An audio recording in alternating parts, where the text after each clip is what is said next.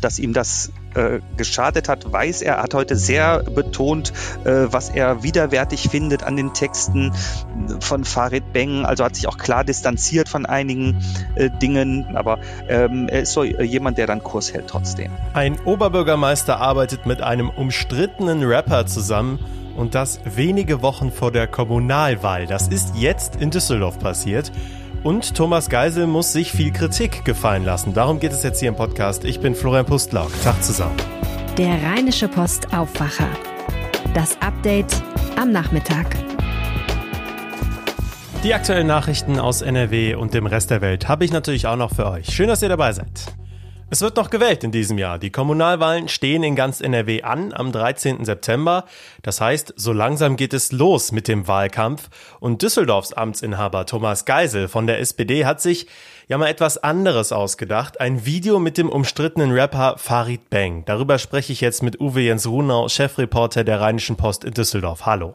Ja, schönen guten Tag. Grüß dich, Florian. Weil viele das Video wahrscheinlich noch nicht kennen. Worum geht's überhaupt? Ja, das war ja das große Rätsel. Gestern wurde bekannt, dass es dieses äh, Video geben wird. Heute ist es veröffentlicht worden.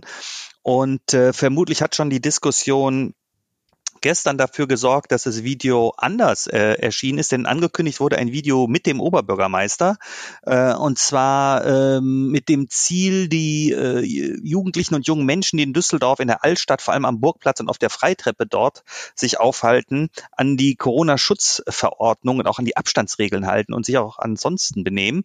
Ähm, aber dieses Video, was es wohl gibt, wurde heute nicht online gestellt. Online gestellt wurden, ich glaube, 46 Sekunden sind es, also knapp eine Minute äh, von Farid Beng, wo er einen Appell ausspricht, dieser Rapper, äh, dass man sich doch an die Abstandsregeln äh, halten soll. Und äh, er sagt auch, benehmt euch, hört auf, Unfug zu machen, sonst ziehe ich euch die Ohren lang.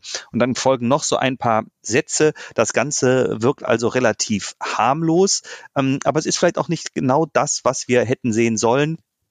Die Stadt lässt jetzt offen, ob sie das andere Videomaterial, auch das Video mit Thomas Geisel, überhaupt noch veröffentlicht, denn die Diskussion darum ähm, ja, schlug sofort sehr hohe Wellen. Das liegt ja auch daran, dass Farid Bang immer wieder in seinen Songs mit schwierigen Textzeilen aufgefallen ist. Antisemitisch, gewaltverherrlichend, frauenverachtend, das sind so die Vorwürfe immer wieder.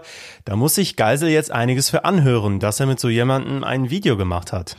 Ja, das ist so. Ähm, er sagt, er hat sich lange mit ihm unterhalten. Er hatte ihn und seinen Manager ins Büro im Rathaus eingeladen und ähm, ja, er sagt unter dem Strich, äh, er distanziert sich äh, von dem, was antisemitisch war, was ja auch ähm, ja zum Aus der Echo Musikpreisverleihung geführt hat, weil ja Campino da sehr gegen äh, votiert hat und eine eine Protestrede hielt äh, gehalten hat vor zwei Jahren.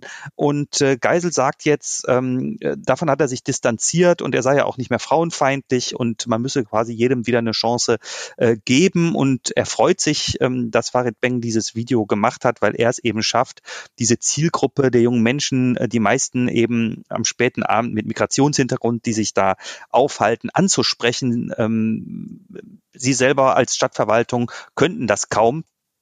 Und äh, dieser Mensch könnte aber eben da aus, äh, ja, einen gewissen Einfluss ausüben. Hm. Offenbar hat die Kritik aber, die schon vorab äh, gab, so sehr gesessen, dass das Video jetzt verändert veröffentlicht wurde und Thomas Geisel hat heute kurzfristig auch noch eine Pressekonferenz deswegen gegeben. Worum ging es denn da noch? Ja, also es ist genau dann diese Erklärung, diese Rechtfertigung natürlich auch und äh, die Begründung, äh, ja, dass er, dass er froh ist, eben, das war das Hauptziel. Er sagt, diese, äh, er befürchtet hier, dass da eine Parallelgesellschaft entsteht und ähm, da ist es vielleicht ganz gut, Menschen an der Seite zu haben, die letztlich kommunizieren können mit dieser da entstehenden Parallelgesellschaft, weil er das natürlich nicht möchte. Und ich glaube, das will ja tatsächlich niemand. Ähm, die Frage ist halt aber nur eben, ist er der Richtige als Partner der Stadt? Das wird halt äh, von den Gegnern im OB-Wahlkampf, also seine Gegenkandidaten, äh, sehr bestritten. Ähm, aber auch von anderen, beispielsweise die Gleichstellungsbeauftragte der Stadt, äh, die sagt eben, äh, sie hätte ihn nicht gefragt. Also äh, der sagt, sie sagt halt, äh, die Frau Willfahrt, äh, das sei nicht nur frauenverachtend, was er mache, es sei menschenverachtend. Jetzt hat Geisel gesagt, das neueste Album ist ja gar nicht so schlimm, hätten ihm seine Kinder gesagt, er hat ja fünf Töchter Jetzt gehen natürlich schon Posts durchs Netz, wo äh, Zeilen von dem neuen Album ähm, ja äh, besprochen werden oder gezeigt werden und man sieht, äh, ähm, wenn die nicht frauenfeindlich ähm, sind, äh, dann weiß man nicht mehr, was frauenfeindlich ist. Ne? Also da ist er nicht ganz gut informiert, muss man jetzt dazu sagen, also mit dieser Aussage, der, dass er auch nicht mehr frauenfeindlich sei. Farid Benge äh, ist ja auch mal aufgefallen mit einer Textzeile zu Auschwitz-Insassen. Ähm, das hat ja auch genau. für große Wellen gesorgt. Ähm, jetzt hat sich auch die jüdische Gemeinde in Düsseldorf deswegen gemeldet, wegen dieses Videos.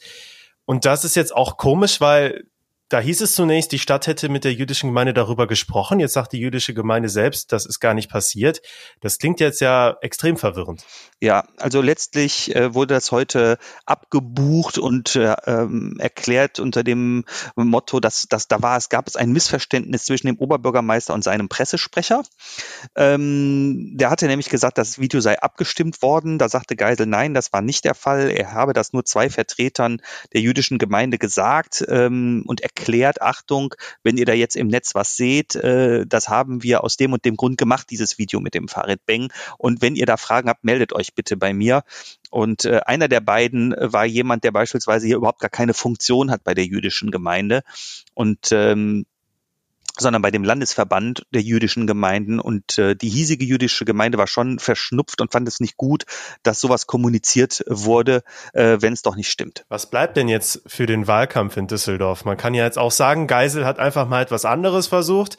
Ähm, Farid Beng spricht nochmal ganz andere Gruppen in Düsseldorf an. Kann man ja mal machen.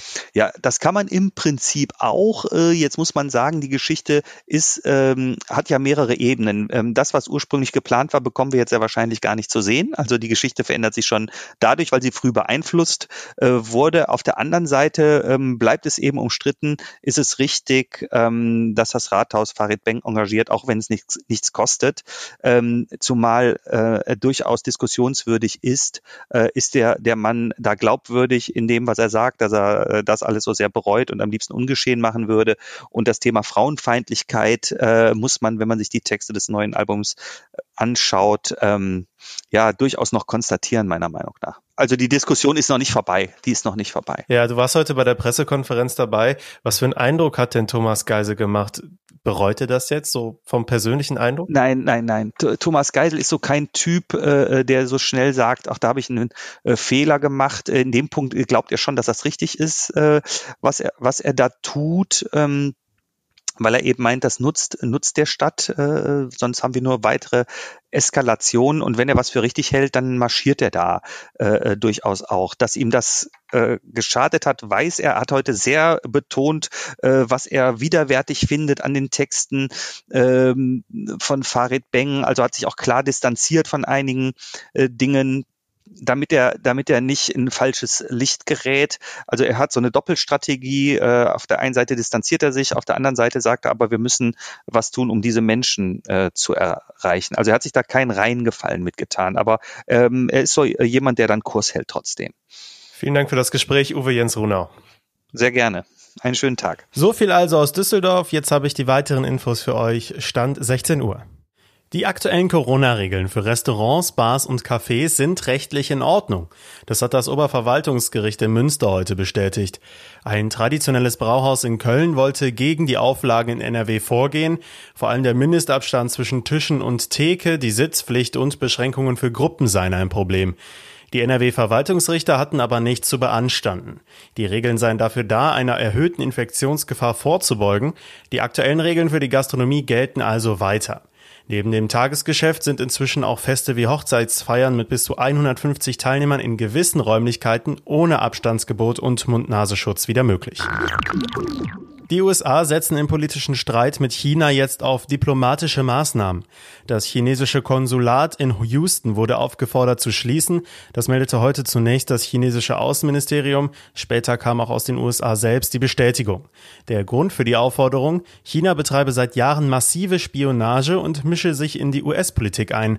Beide Großmächte werfen sich gegenseitig auch Gesetzesverstöße vor. Ob China im Gegenzug US-Diplomaten ausweist, ist bislang noch nicht bekannt. Die US-Entscheidung sei jedenfalls eine politische Provokation, heißt es aus Peking. Im Prozess um das rechtsextremistische Attentat von Halle ist heute das Video der Tat gezeigt worden. Der mutmaßliche Täter, Stefan B., hatte sich für rund eine halbe Stunde dabei gefilmt und das Video live im Internet gestreamt. Bislang soll der Angeklagte keinerlei Reue gezeigt haben, stattdessen verfolgte er die Bilder teilweise mit einem Lächeln. Ein Gutachter hält ihn inzwischen auch für voll schuldfähig. Mehrere Nebenkläger hatten den Saal während des Videos verlassen. Stefan B. hatte am 9. Oktober 2019 in Halle an der Saale versucht, eine Synagoge zu stürmen. Als ihm das nicht gelang, erschoss er auf der Flucht zwei Passanten und verletzte weitere schwer. Hatte der Prozess begonnen. Hier hatte er die Taten eingeräumt und ein menschenfeindliches sowie rassistisches Weltbild offenbart. Wer von einer Auslandsreise nach NRW zurückkommt, für den könnten bald andere Regeln gelten. Die Gesundheitsminister vom Bund und Länder wollen darüber noch beraten. Es geht unter anderem um gezielte Tests. Bislang ist es so, dass Rückkehrer aus Risikogebieten in Quarantäne müssen. Ob sie das tun, ist inzwischen aber nicht immer klar. Außerdem könnte es sein, dass bei lokalen Corona-Ausbrüchen auch klassische Urlaubsregionen noch zum Risikogebiet werden. Also zum Beispiel Mallorca, da sind zurzeit viele Deutsche im Sommerurlaub. Und die Partys ohne Abstand und ohne Masken hatten vor über einer Woche für Diskussionen gesorgt. Die Gesundheitsminister könnten auch darüber sprechen, ob Rückkehrer aus Nicht-Risikogebieten zumindest gezielt teilweise auf das Coronavirus getestet werden. Der Wirecard-Skandal wird für die Bundesregierung immer mehr zum Problem. Das Kanzleramt hatte bereits mehrfach mit Managern und Beratern des inzwischen insolventen DAX-Konzerns Kontakt. Das wurde heute bekannt. Den ersten Kontakt habe es bereits Ende 2019 gegeben. Zu den Wirecard-Beratern gehörte laut dpa wohl auch Klaus-Dieter Frische. Der war zuvor im Kanzleramt selbst als Staatssekretär tätig. Auch das Finanzministerium hatte im November 2019 bereits ein Gespräch mit Wirecard-Chef Markus Braun. Bereits im Frühjahr 2019 soll Finanzminister Olaf Scholz unter anderem auch über verdächtige Prozesse bei Wirecard unterrichtet worden sein. Scholz Partei, die SPD, sieht dagegen auch Wirtschaftsminister Peter Altmaier von der CDU in der Pflicht, etwas zum Skandal zu sagen. Die Vorgänge rund um die Luftbuchungen von Wirecard und die folgende Insolvenz werden zudem auch Thema im Bundestag und zwar im Finanzausschuss. Für den Flughafen in Weze am Niederrhein wäre es ein schwerer Schlag. Der Billigflieger Ryanair plant offenbar, die Standorte in Deutschland aufzugeben. Die deutsche Presseagentur bezieht sich auf ein internes Schreiben des Fluganbieters. Demnach würde der Standort Frankfurt-Hahn zum 1. November geschlossen. Weze und auch Berlin-Tegel drohten das aus dann im Winter. Unklar ist, was das schlussendlich für die Flughäfen bedeuten könnte.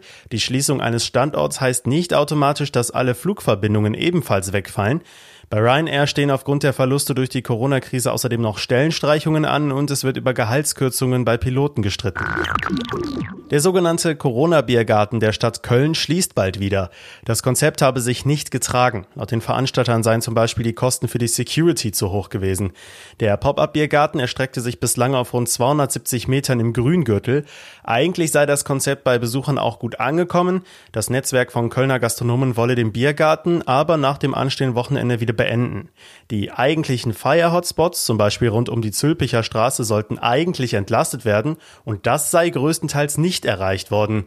Zuletzt gab es auch in Köln immer wieder Probleme und Ausschreitungen auf öffentlichen Plätzen und in Parks. Nach jahrelangen Planungen und Verhandlungen ist es jetzt soweit. In Mönchengladbach wird auf dem Kapuzinerplatz die neue Markthalle gebaut. Die Arbeiten sollen im August beginnen und spätestens im Sommer 2021 fertig sein. Die Baugenehmigung sei auch inzwischen erteilt worden, meldet der Sprecher der zuständigen Investorengruppe. Fünf Millionen Euro soll der Bau der Markthalle kosten. Dort sind Geschäfte, Stände, Gastronomien und Veranstaltungen geplant.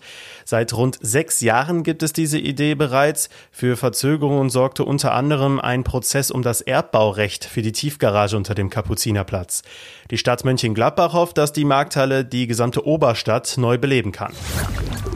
Soweit also die aktuellen Meldungen am Nachmittag. Wenn ihr uns etwas sagen möchtet, dann gebt uns doch gerne Bescheid. Aufwacher.rp-online.de, da könnt ihr uns eine Mail hinschreiben.